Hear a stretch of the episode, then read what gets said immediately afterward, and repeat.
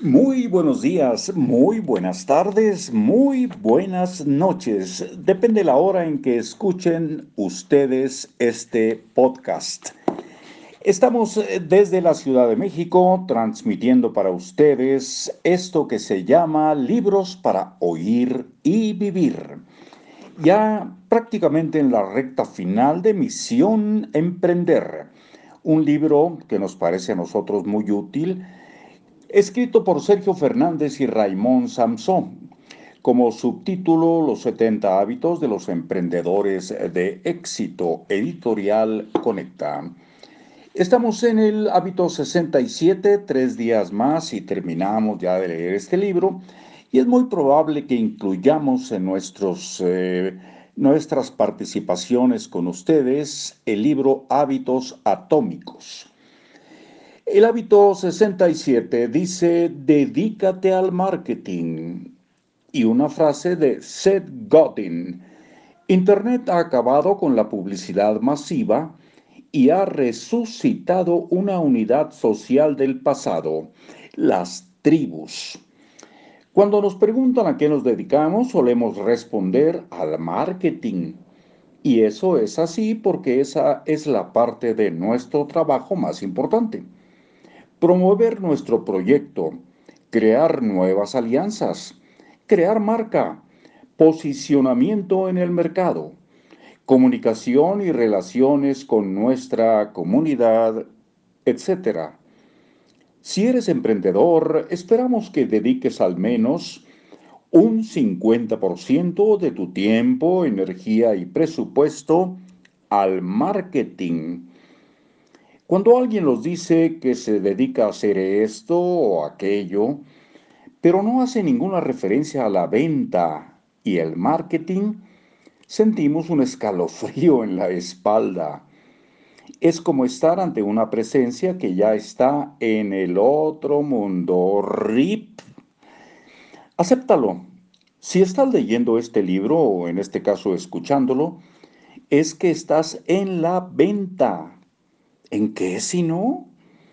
Todos estamos en el negocio del marketing y de las ventas, al margen de lo que sea que producimos y ofrecemos.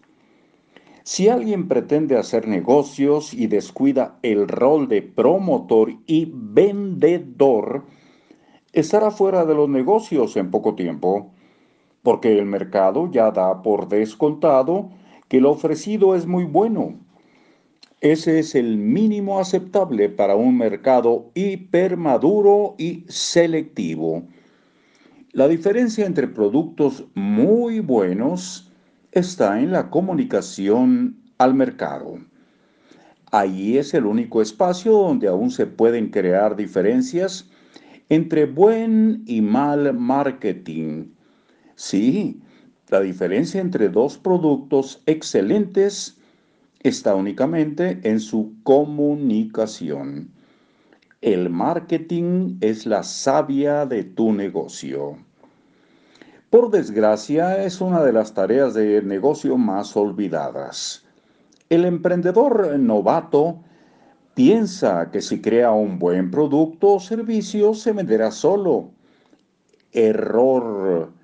El mercado está inundado literalmente de buenos productos y ahí ya hay, además, mucho ruido que proviene de otros tantos agentes que promueven su oferta. Todo evoluciona. El marketing también ha cambiado. Lo malo es que algunas compañías, las más, aún no se han enterado. Nos referimos a esas compañías que utilizan un marketing intrusivo y que molestan al potencial cliente. Seguro que te han llamado al móvil, al teléfono celular, desde una compañía con la que no tienes nada, con la que no tienes nada para ofrecerte sus servicios. Eso es lo peor. Aún no han entendido que interrumpir, molestar, robar el tiempo al potencial cliente no es la forma de hacer negocios. Eso es el antinegocio. El marketing de permiso ha sustituido al marketing de interrupción. y pronto acabará con la publicidad indiscriminada a todos.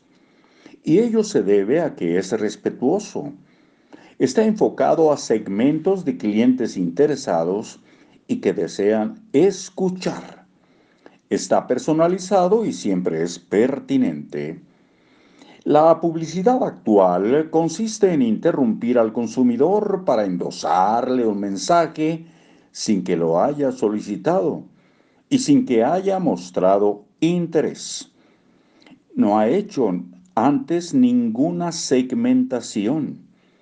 Habla para todo el mundo, como si todo el mundo pudiera ser su cliente.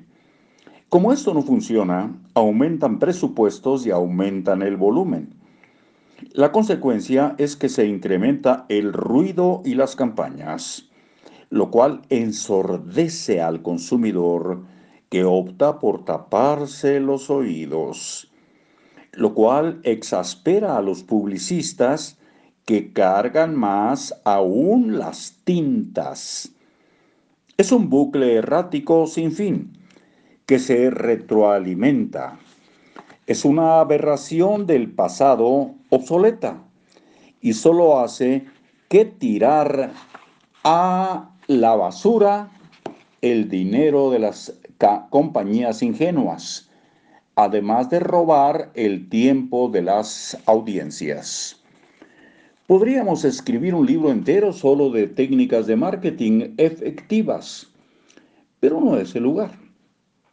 Baste resumir algunas ideas clave y de manera telegráfica como entrega, entrega, perdón, entrega algo excelente.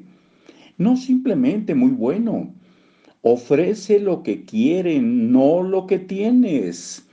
Especifica el problema, los beneficios de comprarte y llama a la acción. No compitas en precios bajos. Posiciónate en la banda alta de tu mercado. Crea una tribu, un clan al que servir. Da antes de pedir. No hables de ti, sino de ellos.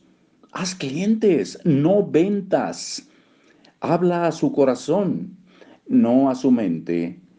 Influye en sus decisiones, pero no las presiones. Haz un marketing tan bueno como tu producto. Busca productos para tus clientes, no clientes para tus productos. Innova. No seas un yo lo mismo utiliza su lenguaje, no el tuyo.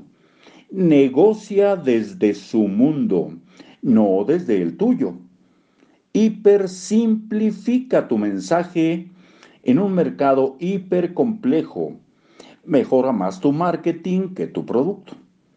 Crea campañas, no acciones a salto de mata. Involucra a tu clan en tu marketing. Premia a tus evangelistas prefiere ser copiado que copiar a otros, etc. Por encima de todo, ama servir y crea un marketing que enamore a tu audiencia. Tres ideas poderosas. Todos estamos en las ventas. El marketing debe ocupar la mitad de tu tiempo y energía el nuevo marketing de contenido y de permiso sustituye al marketing ruidoso e intrusivo del pasado. Hábito dedica el 50% de tu jornada al marketing y la promoción. La mitad de tus tareas de agenda han de ser para darte a conocer, crear vínculos y, y vender el resto es solo preparación para vender. Y mañana no lo cuentes, hazlo. Hábito 68. Una frase de mi admirado Woody Allen. Las cosas no se dicen, se hacen, porque al hacerlas se dicen solas. Hasta luego.